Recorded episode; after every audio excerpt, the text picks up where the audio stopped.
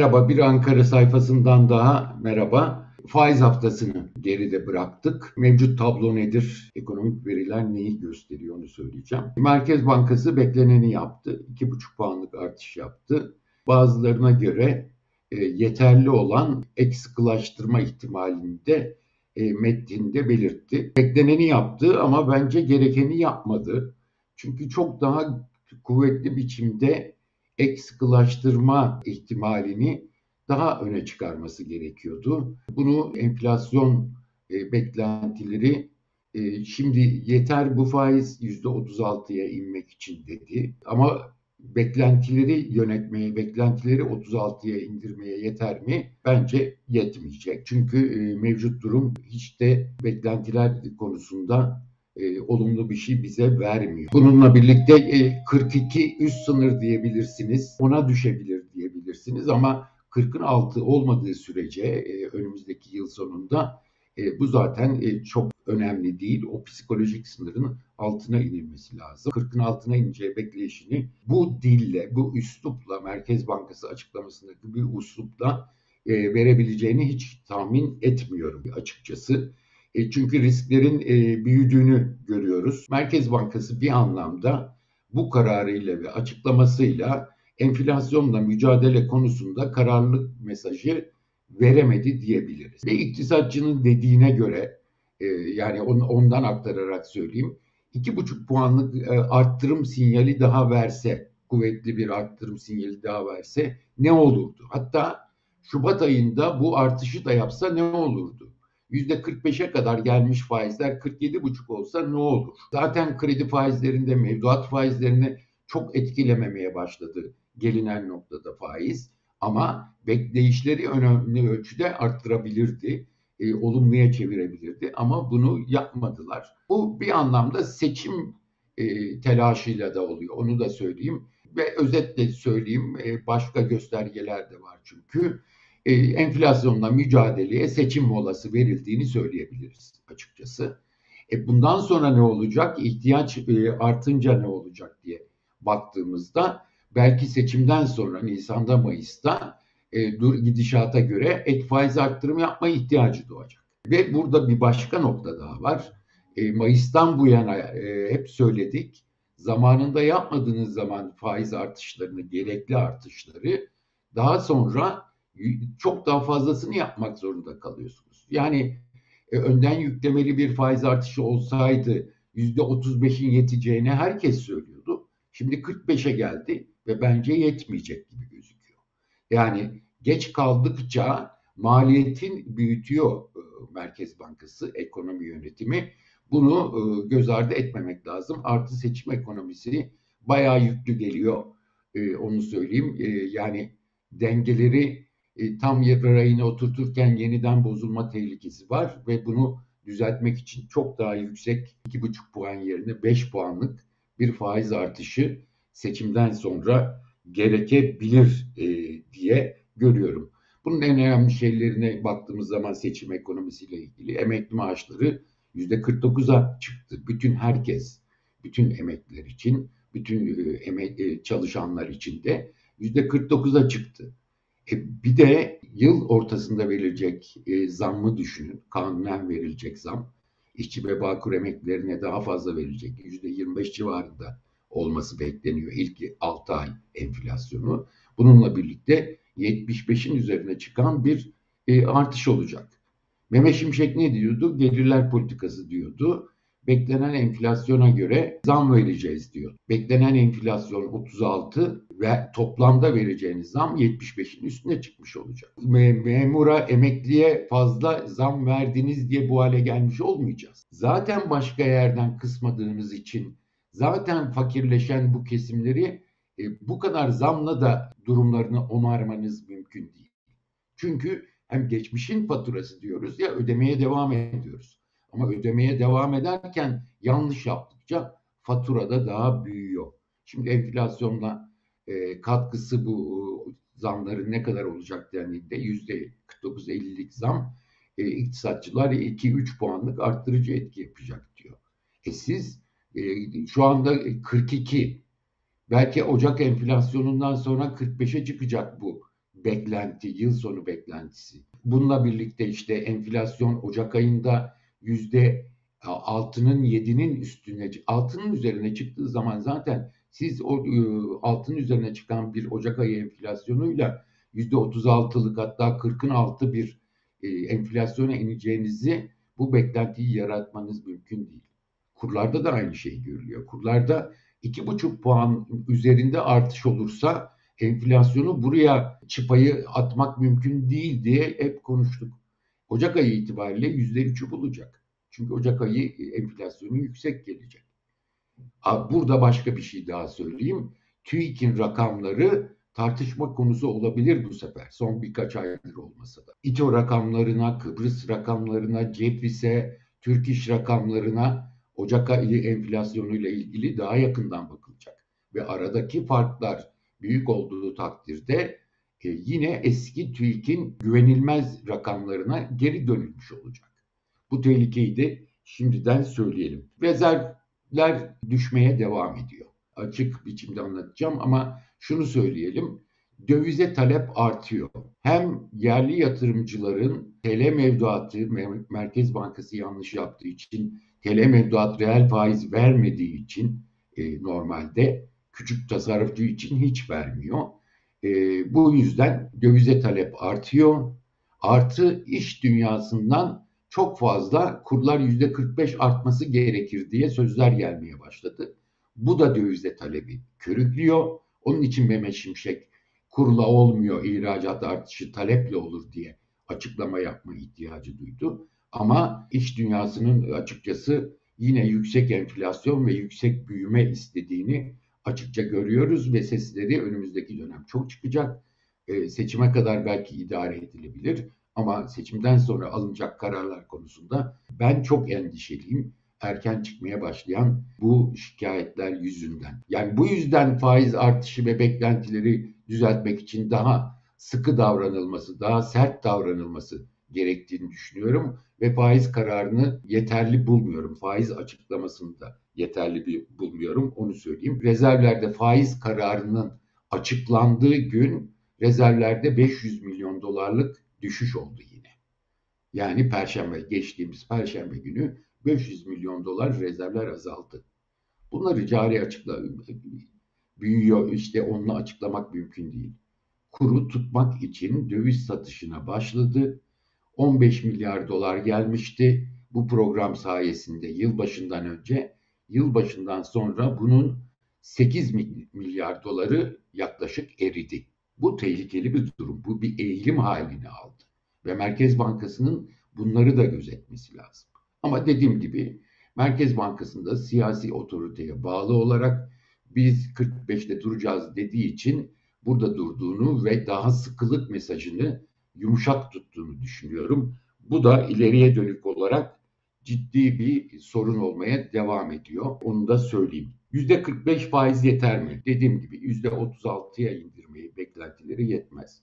%40'ın altına indirmeye de yetmez. 42 üst sınır e, bu aralıklarla Merkez Bankası'nın verdiğinde hiç olmazsa oraya e, insem iyi olur diye düşünüyorsa yani rakamlara baktığınız zaman bazı iktisatçılar diyor ki yüzde kırkın da altına indirmek bu yüzde 45 faizle mümkün ama beklentileri yönetemiyorsunuz.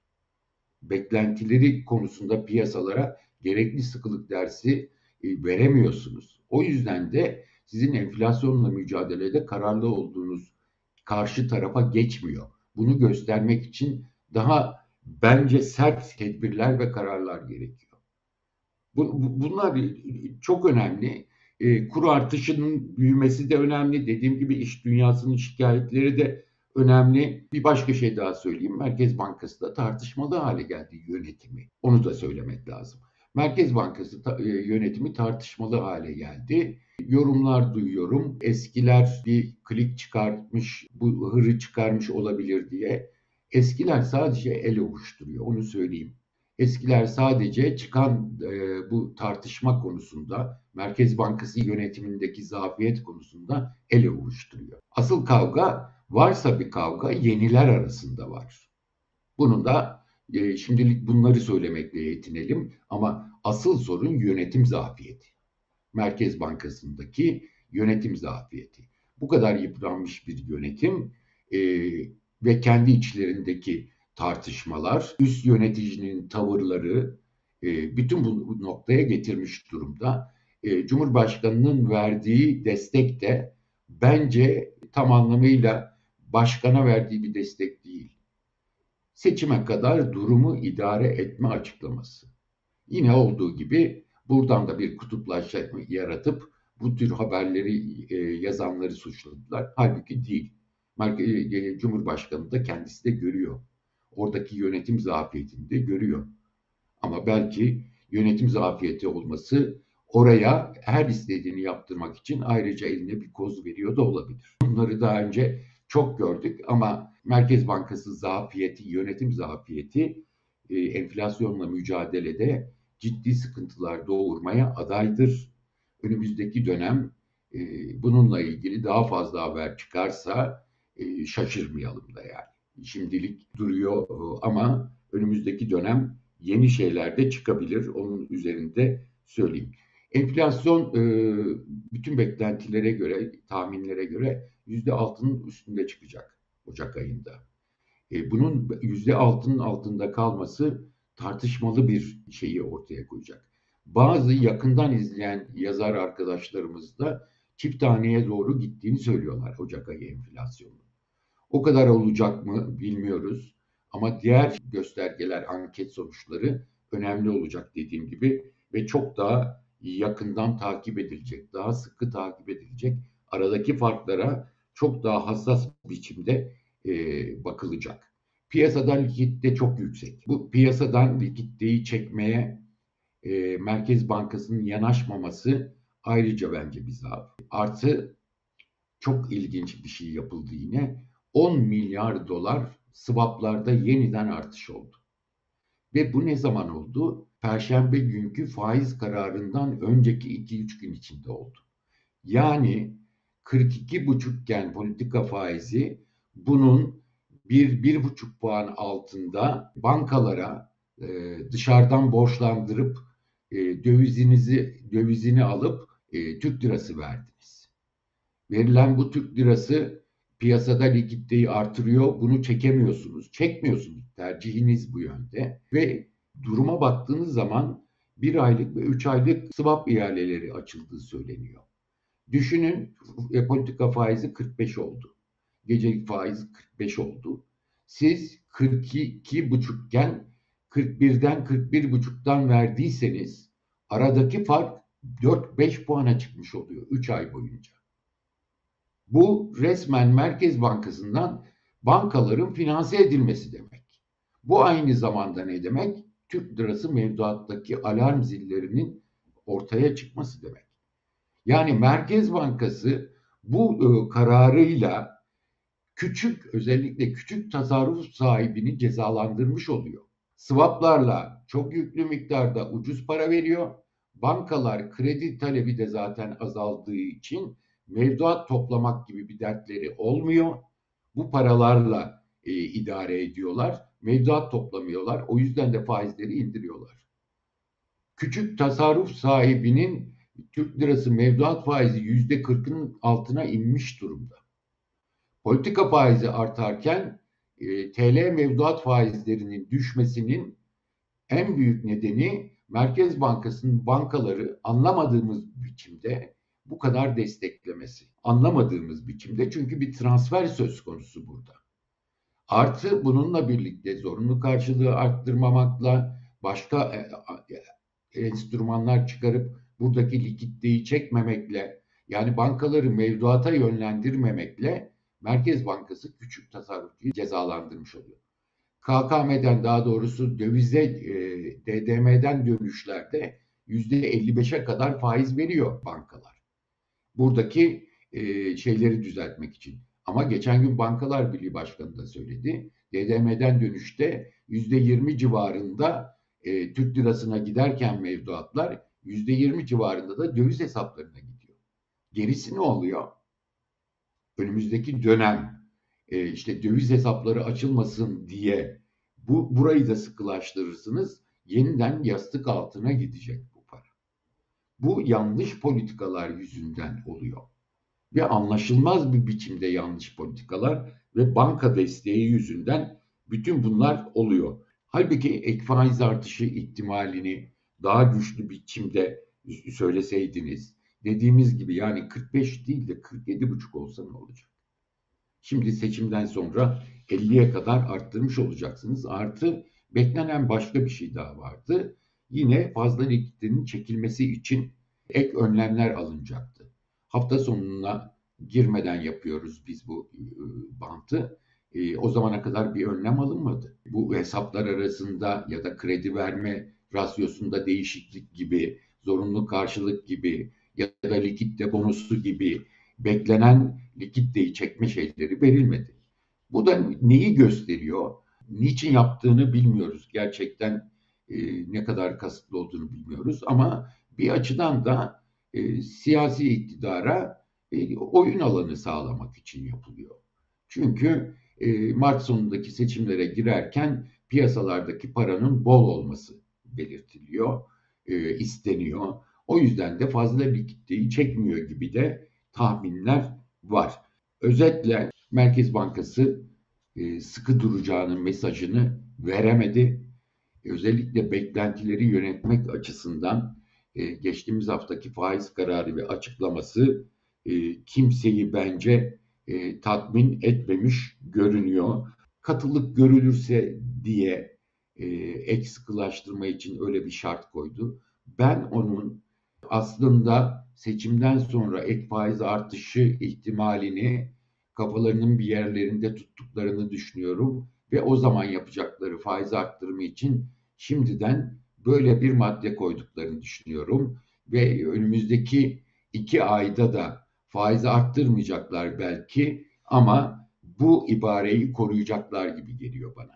Yani enflasyon eğilimlerinde hedefe ulaşmada katılık görürsek e, işte jeopolitik riskleri de bunun içine katmışlar. O da e, iyi bir e, bahane konusu olabilir jeopolitik riskler. Bütün bunları koyarak seçimden sonra faiz arttırma ihtiyacı olduğunda biz söylemiştik demek için bu ibareyi yazdıklarını düşünüyorum. Yoksa gerçekten bir sıkılaşma mesajı vermek isteselerdi çok daha katı bir biçimde gelen verilere bakıp sıkılaştırma yaparız demeleri lazımdı. Ama bunu demediler.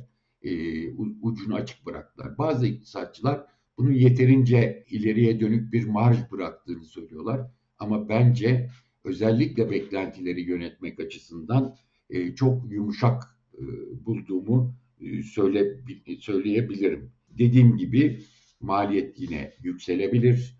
Daha önce dediğimiz gibi e, iki buçuk yerine beş puan, yedi buçuk puan yapmak zorunda kalabilir. Döviz talebi artıyor baktığımız zaman. Her şeyden önce rakamı vereyim. Rezervler e, swap hariç kamu dahil net rezervler 45 e, eksi 45 milyar dolara kadar inmişti. Geçtiğimiz perşembe akşamı itibariyle bu eksi 52.6 milyar dolara yeniden çıktı. Yani 45'ten 52.6 7,5 milyar dolarlık bir yıl başından bu yana düşüş var rezervlerde. Bu cari açıklar e, açıklanamayacak bir yani cari açık işte yeniden cari açık veriyoruz o yüzden bu oldu denilebilecek bir açık değil. Bunun yarısını cari açık için verseniz bile artıcı ihracat dövizleri de gelmeye devam ediyor. Ee, üstüne bunu harcıyorsunuz. E, en az yarısını dövize müdahale etmek için kullanıyorsunuz. Buna rağmen dövizdeki hareketler geçtiğimiz aylara kıyasla e, kurlardaki hareketler artmaya başladı. Dediğim gibi bu ay yüzde üçü bulacak belki artış e, Türk lirasının değer kaybı. E, yüzde üç enflasyon hedefi için, enflasyon bekleyişlerini kırmak için yetersiz bir şey. İki, iki buçuk arasındaki bir kur artışı ancak sizin yüzde kırkınız hedefinize uygundu. Ee, onun üstüne çıkacak olan bir şey. Bu beklentileri de zedeliyor. Yabancı banka raporlarını gördük. En son Goldman'ın raporu vardı. Yani Goldman'ın raporundan ben benim anladığım şu kendi yatırımcılarına sesleniyor. Gelin tahvil alın. Faizler önümüzdeki yıl Türkiye'de çok düşecek. Şimdiden alın kar edin diyor. %25'e ineceğini söylüyor önümüzdeki yıl faizleri. Ve enflasyon beklentilerinin çok hızlı düşeceğini, 30'lara ineceğini enflasyonun Türkiye'de ve faizlerin de %25'e kadar gelecek yıl sonunda ineceğini söylüyor. Bu e, bence amiyane tadbirle gel gel yapmak. Yani gelin Türkiye'den tahvil alın. Şimdi bu faizler yüksek. E, faizler düşecek, tahvil faizleri de düşecek. Siz çok kar elde ediyorsunuz demek. Yerliler hep böyle raporları yayınlıyor. Wells Cargo'nun da bir yayını vardı sonra düzeltti sanıyorum. Bu raporları yayınlıyorlar ama yabancı giriş gözükmüyor. Ee, geçen hafta tahvilden çıkış olmuştu, hisse senedine giriş olmuştu ama toplam olarak baktığınızda önemli bir giriş gözükmüyor. Yani 7 milyar dolarlık rezerv verilmesi de zaten bunu çok açık biçimde gösteriyor. Ee, önemli giriş olmadığını. Yani sadece rapor yazıyorlar, e, konuşuyorlar ama e, geldikleri söylenemez. Hazine mevduatı seçim ekonomisinin başladığını gösteriyor. Bir ara bu e, hazinenin Merkez Bankası'ndaki mevduatı yani tuttuğu harcamadığı para 750 milyar TL'ye kadar çıkmıştı. Perşembe günü itibariyle bu rakam 315 milyar liraydı. Yani 440 milyarlık o dönemde bu döneme piyasaya para verilmiş. Bu ne demek? Bunun bir kısmı maaş artışları için gitmiş olabilir.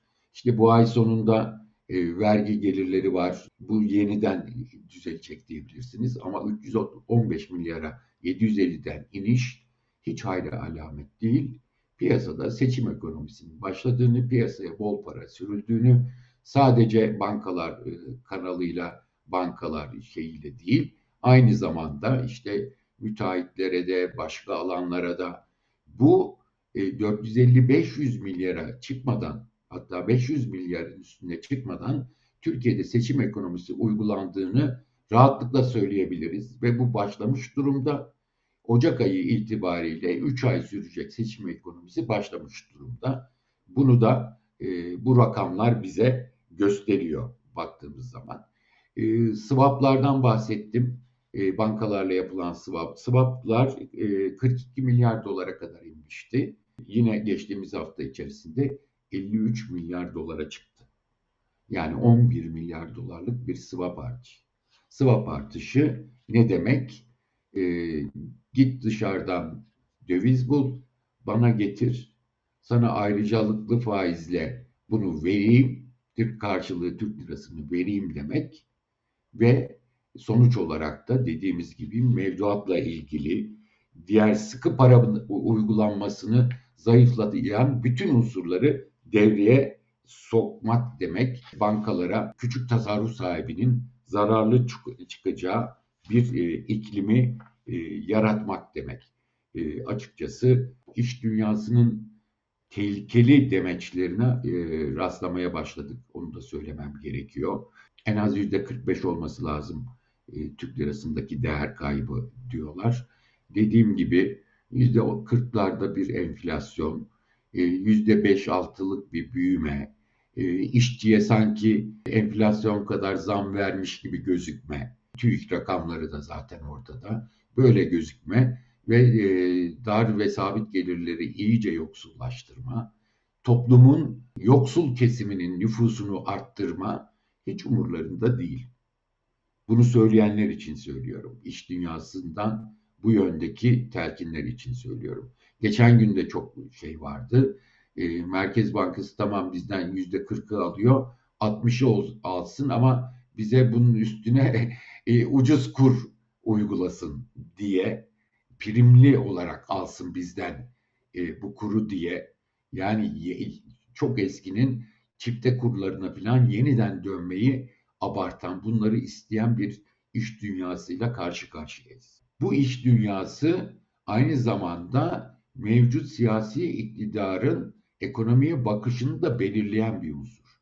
Bu yüzden benim korkum Nisan Mayıs'ta bu işlerin e, yani yeniden yapısal tedbirler, oydu buydu alınması gibi bir beklenti var piyasada. Mehmet Şimşek'in çabası var bu konuda ama bunun Cumhurbaşkanı tarafından izin verileceğini bu demeçlere baktığımda ben ilerisi için tehlike görüyorum.